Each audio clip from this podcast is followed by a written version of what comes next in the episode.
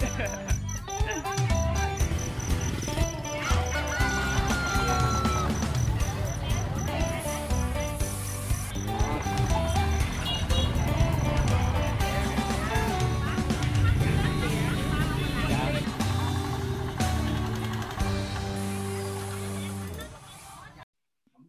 chào tất cả các bạn thính giả đang lắng nghe chương trình podcast Đường về nhà. Mình là Ngọc và đồng hành cùng mình ngày hôm nay là bạn Linh.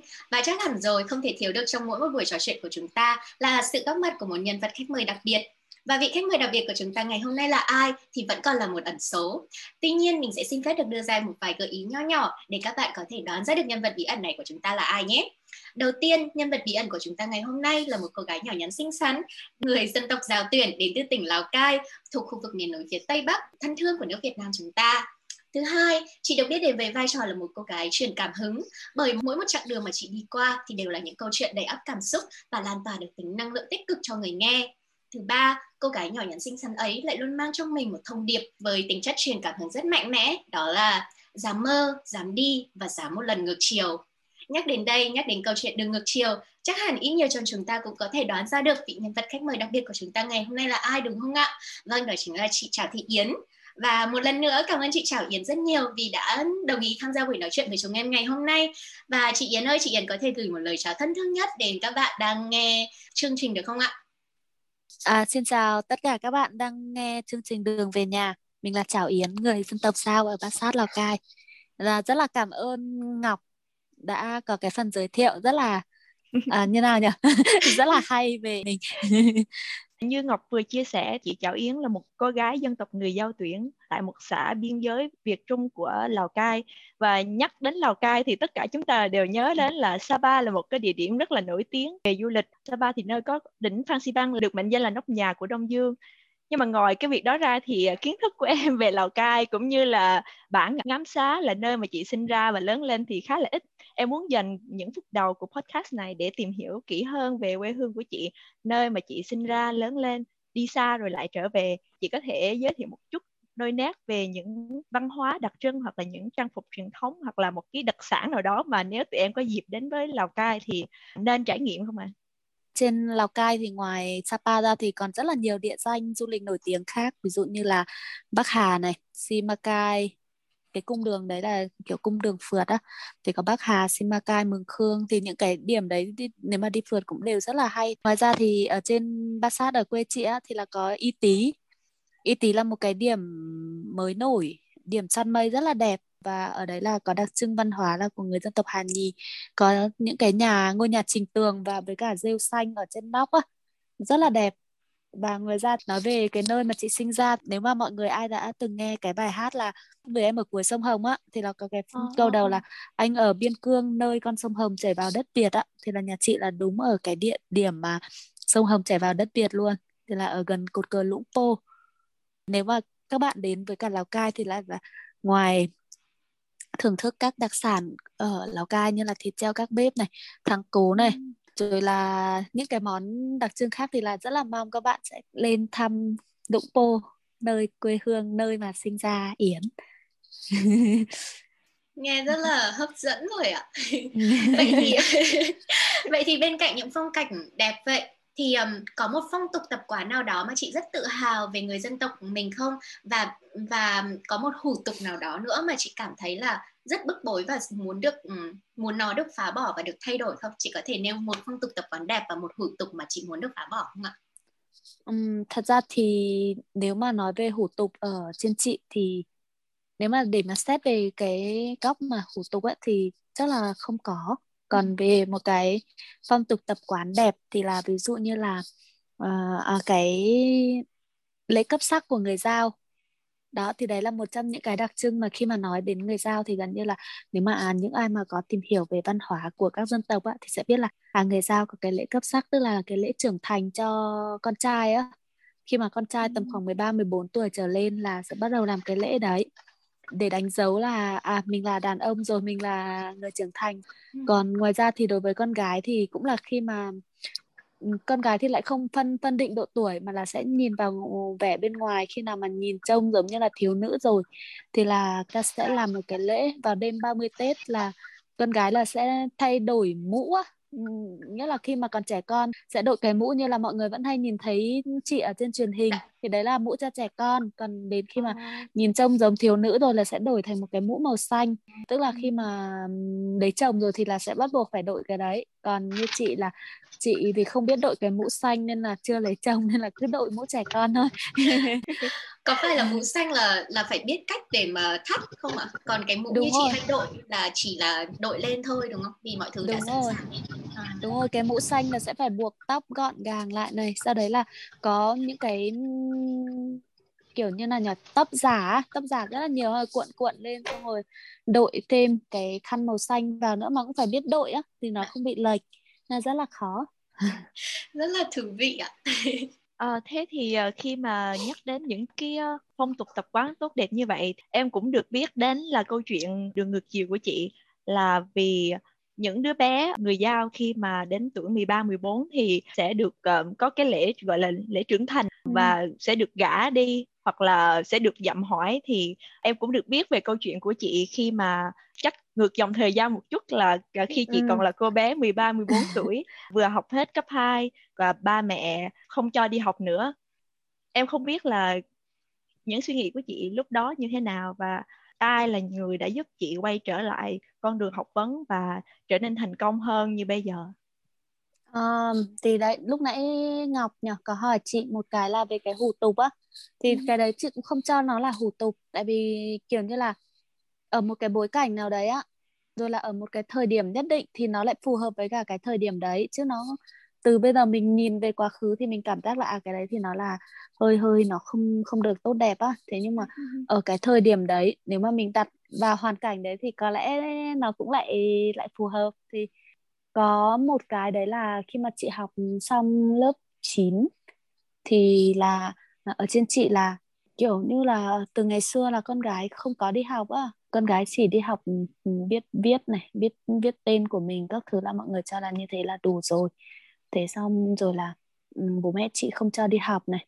Rồi ừ, chị nghỉ ở nhà 3 năm. Thì cái câu chuyện đấy thì chắc mọi người đều cũng đã đọc hết rồi.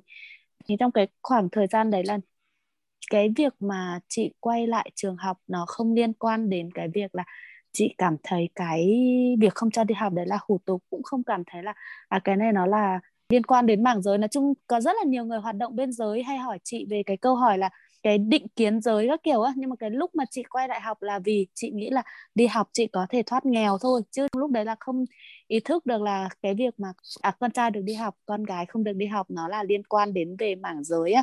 Chứ chị không không không có ý thức được là à, cái đấy nó là định kiến giới nó là rào cản để cho mình à, không thể tiếp cận về giáo dục thì chị không không có như thế. Thì cái người mà giúp chị quay lại thì là thầy Bùi Trí Thanh như mọi người biết rồi.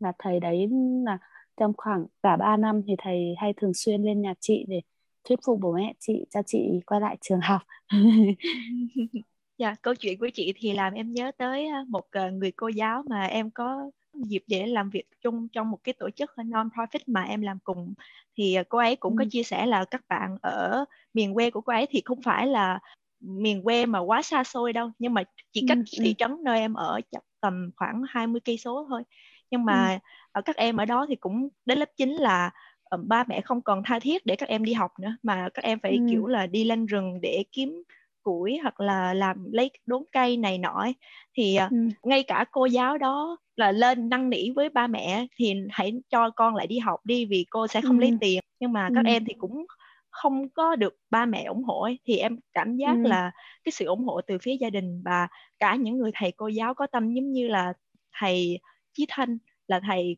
giáo cấp 2 của chị, đóng một phần nào đó để góp phần giúp đỡ những các bạn học sinh mà ở miền núi hoặc là miền quê xa xôi tiếp tục đến trường và có được một tương lai sáng lạng. Vậy thì không biết là khi mà chị quay trở lại trường học thì có ấn tượng gì đặc biệt mà chị cảm thấy là rất nhớ cho đến tận ngày nay không ạ? Là trong quá trình học cấp 3 rồi lên đại học và vào trường Đại học Lâm nghiệp Việt Nam thì có một cái, thứ nhất là về cảm xúc này là chị cảm thấy như thế nào khi được quay trở lại trường? Thứ hai là có một ấn tượng đặc biệt nào đó mà chị nhớ mãi cho đến tận bây giờ không ạ? Và nó như kiểu là một dấu ấn hay là một một dấu ấn nhất định làm thay đổi tư duy của chị chẳng hạn? Ờ, thật ra thì nếu mà những bạn nào mà đã đọc sách Đường ngược chiều mà chị viết á thì là sẽ biết là cái cảm giác mà sau khi được sau khi mà mẹ chị, cha chị quay lại lớp học thì, kiểu kiểu như cảm xúc bùng nổ luôn á, cả tối chị cứ chạy ra ngoài, chị nhảy lên, chị cười kiểu sướng á. Kiểu như là mong ước trong khoảng 3 năm mà cuối cùng mình mình thực hiện được mà lúc đấy là bố chị vẫn chưa cho phép chị đi học đâu nghĩa là mới chỉ mẹ chị thôi. Còn bố chị là, kiểu, vẫn vẫn là không cho, tại vì là hồi đấy nếu mà Ừ, xét về cái lý do mà không cho chị đi học, nhiều khi là cái cái cái phần là chị là nữ là nó sẽ ít hơn cái phần là vì hoàn cảnh gia đình. Bởi vì là khi đấy là kiểu như là trên chị là mất mùa triền miên này, cũng chẳng có cái thu nhập gì khác ngoài từ nương lúa các thứ mà nó cứ bị cháy lá các thứ nên là cuộc sống quá là khó khăn á. Thế là bố chị cảm giác là bất lực, không thể không thể nuôi nổi một đứa nữa để tiếp tục đi học. Thì đấy có lẽ là lý do to hơn so với cả cái lý do là chị là con gái. Đấy thì cái lúc mà được mẹ chị đi là rất là vui rồi. Thì còn có một cái một cái nữa đấy là khi mà được cả bố chị đồng ý á. Là cái lúc đấy là kiểu như là đánh dấu cái con đường chị đi lúc đấy là có đồng minh. Kiểu như là lúc đầu là chỉ một mình chị này với cả mẹ chị là kiểu hai mẹ con thôi. Thế xong đến lúc mà khi mà chị học xong cấp 3 à, học hết lớp 10 thì khi đấy chị có điểm số là đứng đầu lớp á thì bố chị xuống với cả xuống học phụ huynh cho chị thì thì thầy giáo hiệu trưởng, thầy có khen chị trước toàn thể phụ huynh học sinh các thứ thì lúc đấy kiểu bố rất là tự hào với con gái. Để xong rồi đi khoe khắp nơi, xong rồi từ lúc đấy là bảo là ờ, bây giờ chú có như thế nào thì cũng phải cho con đi học. Đấy, thì từ lúc đấy là kiểu cả nhà thì có ba người, rồi cả anh trai chị nữa với cả chị gái. Nói chung là lúc đấy là kiểu như là có đồng minh rồi có hậu thuẫn từ gia đình để chị tiếp tục cái con đường mà chị lựa chọn. Đúng là khi mà có được hậu thuẫn từ gia đình nó muốn là tạo thêm một sức mạnh rất là vô bờ bến đối với bất kỳ con đường nào mà mình chọn đúng không ạ? Đã, dạ, em, em có thể liên tưởng đến vấn đề này. Ừ. và chị Yến ơi chị nhắc đến cuốn sách về đường ngược chiều của chị ấy thì rất tiếc là bọn em vì ở xa nhà nên vẫn chưa có cơ hội được đặt tay lên cuốn sách đấy. Tuy nhiên thì uh, bọn em cũng có đọc qua một vài những uh, trang cá nhân cũng như là trên mạng xã hội thì họ có trích ra rất nhiều những cái trích đoạn từ trong cuốn sách của chị và có một câu trong cuốn sách của chị mà em cũng rất ấn tượng.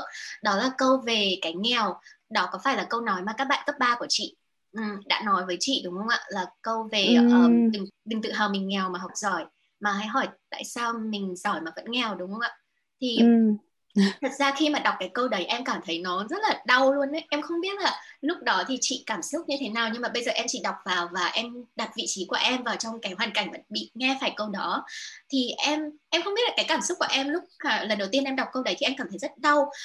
Có lẽ như là vì có vẻ như có một phần đúng nào đó nếu như mình tự hào về cái điều đấy. Và em không nghĩ nó là gì sai cả, bởi vì em thấy mình đã cố gắng rất nhiều để mình đạt được học, để được một cái vị trí trong lớp như thế. Thì em có quyền tự hào về bản thân mình nhưng không hiểu sao khi đọc được câu đấy thì em lại cảm thấy nó đau lắm thì không biết là cái cảm xúc lúc đấy của chị như thế nào và vì sao chị lại nghĩ như thế cũng như là cái định nghĩa về nghèo của chị lúc bấy giờ và hiện tại thì có gì thay đổi chưa ạ?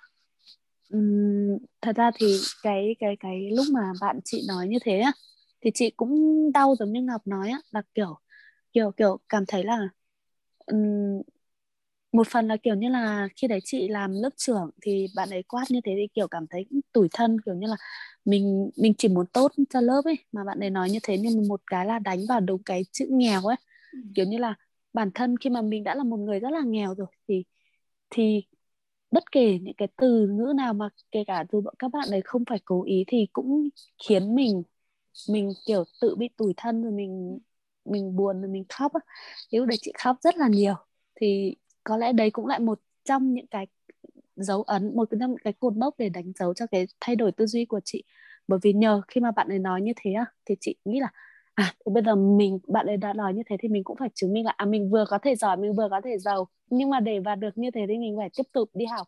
Thế là lúc đấy về chị tuyên bố luôn với cả các bạn là, tớ sẽ là người đầu tiên của xã thi đỗ đại học tại vì khi đấy là trên chị là chưa có ai đi học đại học á thế ừ. chị tuyên bố như thế các bạn bảo là, ừ. thôi bớt mơ mộng lại các kiểu á thế nhưng mà kiểu lúc đấy quyết tâm lắm quyết tâm bảo là mình sẽ chứng minh cho thằng kia thấy là mình vừa có thể học giỏi mình vừa có thể giàu thế nhưng mà đúng là sau sau sau này khi mà trưởng thành lên rồi thì mới thấy là à đấy là một câu dạy bạn ấy nói rất là đúng thật sự luôn bây giờ chị lại thấy câu nói đấy thật sự đúng vậy lúc đấy mình đau là vì mình chưa hiểu hết được cái ý nghĩa sâu xa của cả cái câu nói đấy thôi. Còn bây giờ là kiểu như là mình nhìn vào cái cái cái cái góc rộng hơn thì mình thấy đấy là một câu dạy rất là hay. Bởi vì đâu có phải là uh, mình cứ chỉ mình vì mình nghèo nên mình nghèo nên mình cứ chỉ học giỏi mà mình không làm được gì cho xã hội thì nó đâu có cái gì để mình tự hào đâu đúng không? Đấy thì còn về cái định nghĩa nghèo thì ngày xưa là nghĩ nghèo là chỉ nghĩ về thiên hướng về vật chất nhiều hơn mấy cả là khi mà giàu, khi đấy nghĩ là à chỉ cần đủ ăn thôi. Thì thì có có nghĩa là lúc đấy nó sẽ ở cái tầm tầm nghĩ là à nghèo là khi mà mình đói, không có quần áo mặc và như thế. Còn bây giờ là mình nghĩ là à nghèo là vì mình mình, kiểu như là, mình có có được một vị trí nhất định rồi này. Mình có công ăn việc làm rồi này. Nhưng mà mình lại chẳng thể làm được cái gì cho ai. Thì đấy cũng là một cái nghèo, kiểu là nghèo năng lượng. Mình không thể lan tỏa, mình không thể làm được gì cho ai còn giàu. Ngày xưa là chị nghĩ là chỉ cần đủ cơm ăn, còn bây giờ chị nghĩ là chị phải có thể có đủ tiền để khi bất kỳ người nào, người thân trong gia đình mình cần hỗ trợ thì mình có thể hỗ trợ được luôn. Chứ không phải là phải đi chạy vậy rồi là phải kiểu ờ, bất lực bất lực nó không thể giúp được họ. Đấy, thì ừ, có nghĩa là khái niệm của chị bây giờ nó hơi khác với cả ngày xưa. Là bây giờ nó sẽ theo góc rộng hơn và nó kiểu nó kiểu như là hơi mơ mộng hơn đó em cũng không nghĩ nó là mơ mộng bởi vì câu chuyện của chị thì lại gợi cho em nhớ đến có một chị à, không biết là ừ, chị uh, Trảo Yến có theo dõi anh Hà Anh Tuấn không ạ? Tại vì có một ừ. uh, có một lần anh Hà Anh Tuấn qua Mỹ để giao lưu với hội sinh viên Việt Nam ở Mỹ thì anh có đề cập đến vấn đề là đừng tự hào là mình giàu mà hãy tự hào là mình giàu như thế nào và bao nhiêu người mà mình đã có thể giúp được từ cái sự giàu đấy của mình thì em em rất ấn tượng với cái sự chia sẻ đấy của anh Hà Anh Tuấn và em có cảm giác đâu đó nó cũng giống như chị nói vậy đó là giàu ở đây không chỉ là giàu về vật chất mà nó còn là giàu về và giàu về tinh thần giàu về tình thương về cái sự đùm bọc mà mình có thể giúp đỡ mình có thể lan tỏa cho một ai đó thì cái khái niệm về giàu đó nó cũng rất là rộng lớn và rất đáng để được trân trọng. Và em nghĩ là các bạn trẻ cũng nên bản thân bọn em thôi ờ, đều là sinh viên vừa mới ra trường chẳng hạn thì cũng uh, giàu mỗi một người sẽ có một định nghĩa về sự giàu có khác nhau. Tuy nhiên nếu như sự giàu có cái định nghĩa mà mình có mà có thể định hướng theo một hướng văn minh, có theo một hướng nhân ái thì nó sẽ là một cái giàu mà rất đáng để được trân trọng. Nên em nghĩ là đó cũng là một bài học mà chúng mình cần cần để trau dồi hơn trong cuộc sống nữa. Dạ thì không ngờ chỉ vì câu nói hồi xưa của một người bạn học cấp 2 thôi, nhưng mà lại khiến cho chị có động lực ờ, lớn lao đến như vậy và khiến chị ờ, có thể là người đầu tiên trong bảng đỗ đại học xong rồi lại còn người đầu tiên trong bảng giành được học bổng danh giá Erasmus Mundus của Liên minh châu Âu để được đi du học uh, ở bên Đức. Chị có thể ờ, nào chia sẻ được với chúng em hành trình mà chị đi đến được cái học bổng đó không ạ? Um, thì nếu mà nói về cái việc đi du học thì có lẽ là cái câu chuyện này chị kể khá là nhiều rồi là bản thân chị là vì bọn chị ở trên miền núi á từ nên là từ ngày xưa chị không không không biết du học là cái gì thật sự luôn cái khái niệm du học nó thật quá là mơ hồ đi. Đi xuống các trường đại học thì cũng chỉ biết là à các thầy đi học ở bên Mỹ về, đi học bên Nhật, về bên Đức về. Chỉ biết là thế thôi chứ cũng chưa bao giờ dám nghĩ là à bản thân mình cũng có thể đi học ở những cái nước như thế bởi vì khi đấy chị chỉ nghĩ là à cố gắng học xong ờ, đại học đi rồi đi xin việc. Sau đấy là ừ, có một khoản thu nhập nào đấy để chứng minh cho bản làng thấy là à mình là người giao, mình có, cũng có thể ăn cơm của người kinh kiểu như là ở trên chị là mọi người hay nói là ừ, ôi, mình dân tộc không ăn được cơm của người kinh đâu. Ý là mình không làm được những cái công việc bàn giấy để để để sống với cả cái nghề đấy á. Đấy, thì kiểu lúc đấy chỉ chỉ lúc nào cũng nghĩ một cái là à mình sẽ học hết đại học rồi mình về phục thù. Kiểu lúc đấy khá là căm ghét bản làng ấy cái cái cảm giác lúc đấy khá là căm ghét, mình nghĩ làm sao mà phải học xong thì mình phải chứng minh cho mọi người thấy là à, mình học xong đại học mình có thể có việc làm mình có thể có tiền mình có thể sống được với cái nghề này. Đấy thì thế nhưng mà khi mà đến năm cuối thì các thầy ở trường là kiểu cứ hay nói với chị là phải phải học hết ở đây rồi thì cố gắng xin để đi học nước ngoài á. Thì khi mà đi học ở bên đấy sẽ nên mở mang được thêm kiến thức này học hỏi thêm được rất là nhiều điều được các thầy gợi ý các cái suất học bổng này để xong rồi chị cũng thử nộp. Thì có mấy cái học bổng đầu thì chị chưa kịp nộp hồ sơ thì kiểu như là uh, không đủ sức khỏe á. Tại vì nộp bên Nhật thì người ta sẽ yêu cầu khám sức khỏe. Đấy thì nếu mà đủ có cái giấy chứng nhận thì mình mới bắt đầu được nộp á. Đấy thì xong rồi không được thì cũng buồn. Nhưng mà sau đấy là bạn chị lại giới thiệu cho cái học bổng đi Đức cái chương trình học bổng Erasmus. Đấy. Thế xong rồi chị mới bắt đầu nộp cái chương trình đấy. Rồi may mắn quá nộp đúng lần đầu xong rồi chị được luôn. Đấy thì đấy là nói chung cũng cả một cái hành trình khá là dài từ cái lúc mà mình chưa biết là à, du học là cái gì đến khi mình bắt đầu biết biết là à du học là đi học ở một cái nước khác xong rồi đến cái giai đoạn mà chuẩn bị hồ sơ rồi đi như thế. Dạ, tại vì chị cũng vừa nhắc đến châu Âu thì em cũng muốn quay ngược thời gian một chút là quay trở về những năm tháng mà chị mới bắt đầu qua châu Âu thì chắc hẳn là đó cũng sẽ là những ngày tháng đầu tiên mà chị rời xa bản làng của mình, rời xa quê hương để đến với một chân trời hoàn toàn mới đúng không ạ? Thì không biết là chị còn nhớ cái cái cảm xúc ngày đầu tiên đặt chân xuống sân bay của Đức, cái giây phút để đặt chân xuống sân bay này, sau đó thì đến chỗ ở của mình này và cái ngày đầu tiên đến trường ở bên bên Đức thì chị có nhớ cái cảm xúc lúc bấy giờ của mình không ạ? Ờ, cái này nó lại hơi hơi không liên quan đến cái việc đi học này nhá. Là cái lúc mà bọn chị đặt chân xuống đến sân bay là chỉ bị choáng ngợp bởi trai đẹp thôi à? Em em đừng cảm ngộ. Ở đấy. Kiểu, kiểu như là ôi mấy anh đẹp trai quá trời. Xong rồi lại còn đóng vest rất là lịch sự xong rồi kéo cái vali. Đấy nhìn đẹp quá trời đẹp đấy xong rồi bị choáng ngợp xong rồi hai chị em cứ đi theo đi đường tàu á dạ. đi đường tàu chuẩn bị lên tàu mà cứ đi theo sau ngắm thôi tại vì khi đấy là đi với cả một em nữa cũng dạ. cùng chương trình đấy thế là hai chị em cứ đi theo sau kiểu kiểu nhìn họ rất là đẹp kiểu kiểu đẹp kiểu khác với cả các bạn nam ở Việt Nam á dạ. đó nên là rất là bị thu hút bởi cái đấy cái đấy là cái đầu tiên thu hút chị mà đến một đất nước mới đấy thế xong rồi sau đấy là do đấy là đi về trường thì thật ra là bọn chị học bên này cũng cũng học theo chương trình của bên Mỹ, nên là cái ừ, phương pháp tiếp cận từ khi ở bên này nó cũng ừ, tương đương với cả bên kia, nên là đi cũng không không có gì gọi là quá bỡ bỡ ngỡ. Chỉ là kiểu như là đến đấy như cũng gần vào cuối tuần nên là bọn chị không biết là ở đấy chủ nhật họ đóng cửa thì không, thứ bảy không biết đi mua đồ ăn nên là chủ nhật không có gì ăn. Đấy kiểu là bị như thế thôi chứ, chứ cũng không không có gì gọi là kiểu khác biệt lắm á. Um, vậy thì không biết là cái ngày chủ nhật hôm đấy thì không biết các chị có mang mì tôm từ Việt Nam sang để ăn tạm không? Hay là đã phải làm à, nào trong qua ngày hôm đó? Có, thật ra là hồi hồi đấy là chưa đi nước ngoài bao giờ nên là trước khi trước khi sang bên đấy là có đi siêu thị mua rất là nhiều đồ khô dạ. bánh gạo này mì tôm này thậm chí mang cả nước mắm này uh, bột canh này nói chung mua những cái thứ rất là tào lao sau khi sang bên đấy đi ra chợ châu Á chỗ nào cũng có dạ em em cũng nhớ cái giây phút đó bởi vì bọn em cũng lần năm đầu tiên mà em qua thì là em qua Na Uy ở Na Uy cũng ừ, như vậy là ừ. chủ bọn em cũng không hề biết là chủ nhật là không hề mở cửa bất kỳ một chỗ nào hết thì bọn ừ. em cũng sang vào tối thứ bảy xong đó thì đến ngày chủ nhật bọn em đi qua một cái chợ um, ở ngay cạnh nhà để mua đồ ấy nhưng mà ừ. tất cả mọi thứ đều đóng thì cũng không hiểu lý do tại ừ. sao sau đó thì cũng may là ở nhà thì cũng có các anh chị người Việt đã qua đấy từ trước nên cũng được có mấy gói mì tôm ăn tạm trong quãng ngày nên cái kỷ niệm đó rất là đáng nhớ. Ừ. kiểu họ rất là yêu thích cuộc sống của họ nên chủ nhật sẽ phải là một ừ. ngày để nghỉ ngơi chứ không thể không làm bất kỳ cái gì khác vậy. Đấy.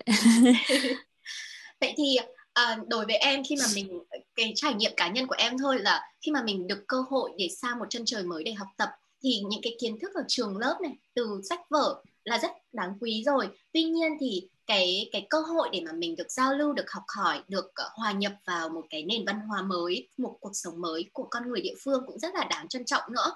Thì không biết là đối với chị Trảo Yến có như vậy không ạ? Có một bài học gì mà chị rất nhớ um, và chị học được từ chính những con người địa phương ở đất nước mà chị chị đến để học tập và giao lưu không ạ? Um, có lẽ là nói về cái văn hóa địa phương thì có lẽ sang bên Ý là chị học được nhiều hơn đấy là ở bên ý họ sống rất là tình cảm, thật sự là họ họ sống, kiểu giống giống với cả người Việt Nam mình. Cái đấy cũng không biết là tích cực hay là tiêu cực, nhưng mà, kiểu như là, con cái rất là thích ăn bám bố mẹ. Kiểu kiểu như lớn rồi mãi không chịu tự tự lập cứ thích sống ở nhà với bố mẹ.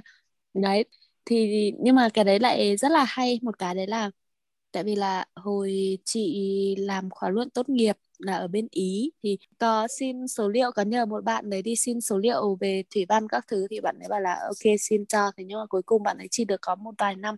Số liệu không đủ mà chỉ cần tầm khoảng 10 ngày nữa thôi là đến hạn chị phải nộp nộp cái bản bản bản draft đầu tiên của khóa luận ạ thì đấy.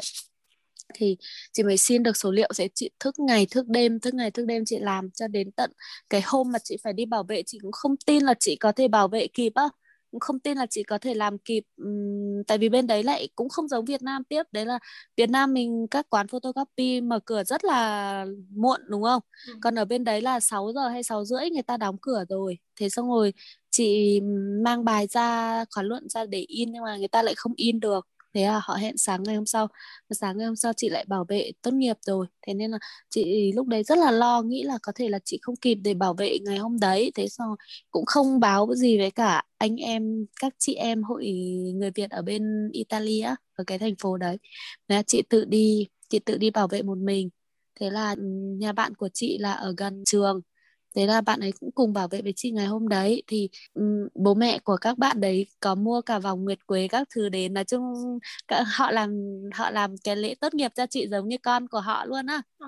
kiểu cả nhà đến xong rồi ôm chị xong rồi khóc kiểu ôi lúc đấy khóc tu tu luôn kiểu rất là cảm động luôn. Ở bên đấy thật sự họ sống rất là tình cảm nên những cái đấy kiểu rất là ấn tượng với chị mà đến bây giờ chị vẫn không thể quên được á. Cái cảm xúc khi mà được quan tâm nhất là khi mà mình ở một nơi xa thì rất là đáng quý Vậy thì có yeah. Dạ. vẻ như là trong hai năm mà chị học tập bên châu Âu đều là những kỷ niệm rất đẹp đúng không ạ? Ngoài trừ những cái bên lề ra thì nó là những kỷ niệm rất là đẹp và những trải nghiệm rất là mới mẻ. Thì không biết là trong trong khoảng thời gian 2 năm đấy đã có một giây phút nào đó mà chị nghĩ là chị muốn sẽ sau khi tốt nghiệp thạc sĩ ở ở châu Âu xong thì chị muốn sẽ được tiếp tục ở lại châu Âu để tiếp tục phát triển bản thân mình, tiếp tục mở rộng tầm nhìn của mình ra thế giới chưa? Thật ra thì chị từ lúc sắp sắp đi học á là chị đã đã nghĩ, luôn luôn nghĩ là chị sẽ quay về nước á nên là lúc đấy là chị chưa bao giờ nghĩ là chị sẽ ở lại bên bên nước họ kiểu chỉ muốn tốt nghiệp nhanh nhanh để đi về Việt Nam được ăn món ngon rồi này được làm việc các thứ. Đấy thì chị lúc nào cũng chỉ muốn về Việt Nam thôi à chứ cũng không chưa chưa bao giờ chị nghĩ là sẽ ở lại bên đấy. Vậy thì chúng ta hãy cùng đón chờ câu chuyện đường về nhà của chị Trà Yến để xem con đường về nhà ấy của chị có còn là một con đường ngược chiều nữa hay không nhé. Xin chào và hẹn gặp lại các bạn vào tập số 4 vào thứ Bảy ngày 18 tháng 9 năm 2021 nhé. Xin chào và hẹn gặp lại các bạn ngay thôi.